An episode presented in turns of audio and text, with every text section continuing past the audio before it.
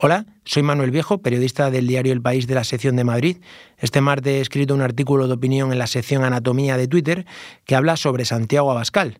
Llamarse igual que el líder de la extrema derecha y que tu cuenta de Twitter sea prácticamente idéntica a la del político tiene sus riesgos, sobre todo en esta España nuestra. El artículo se titula Santiago Abascal no vota Vox.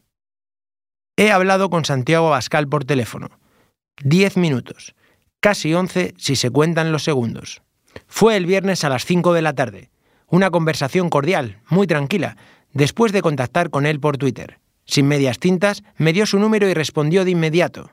¿Santiago Abascal? Sí, soy yo. ¿Quién es? ¿Qué cosas? Resulta que dice que compra el país todos los días. El mismísimo Santiago Abascal, ¿eh? Poca broma. Santiago Abascal tiene 40 años, es un ingeniero que vive en Santander y está un poco hasta las narices de Santiago Abascal, del otro, del que no compra el país.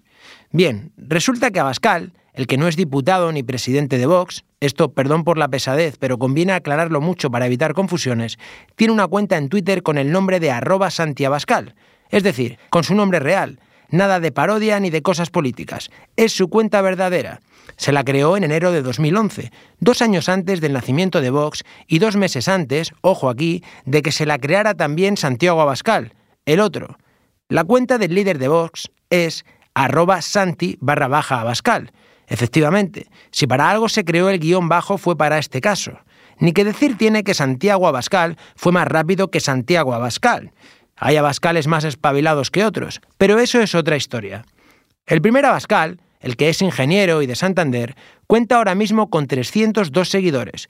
Muy pocos para ser Santiago Abascal, sí, pero esto da un poco igual en nuestra querida España, esa España nuestra, porque en Twitter un hombre así tiene muchos riesgos, más aún en periodo electoral, y más aún cuando el otro Abascal, que cuenta con casi 750.000 seguidores, dice algún disparate, es decir, día sí y día también, y miles de usuarios pasan de contrastar en esta bendita red de paz quién es el verdadero Santiago Abascal.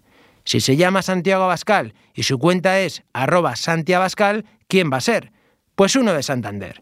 Resultado, el ingeniero Abascal recibe todas las mañanas cientos y cientos y a veces miles de mensajes. Algunos se acuerdan de su familia, claro, y otros le piden que acabe ya con Pedro Sánchez porque creen, y con razón, que es Santiago Abascal. Ahora bien, lo mejor es que a Santiago Abascal le sigue también Santiago Abascal, y viceversa, pero vayamos por partes. Abascal Ingeniero se toma esto con mucho sentido del humor. Hasta ha contado su historia a La Ruina Show, un programa de humor radiofónico donde gente anónima cuenta sus hazañas. Mi ruina es mi nombre, dijo. El viernes, cuando hablé con él por teléfono, decía que cuando llama para reservar a algún restaurante, siempre tiene la misma respuesta. ¿A qué nombre? Inmediatamente hay dos opciones, o el silencio o el clásico. No jodas, el mismo.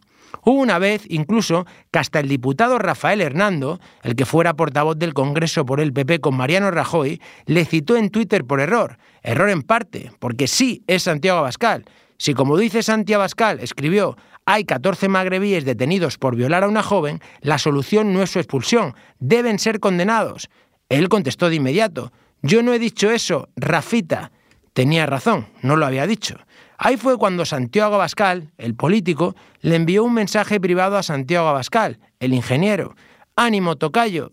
A lo que el ingeniero Abascal respondió, joder, es que me ha citado tu amigo Rafa y me están volviendo loco. No te voy a votar, pero me caes bien.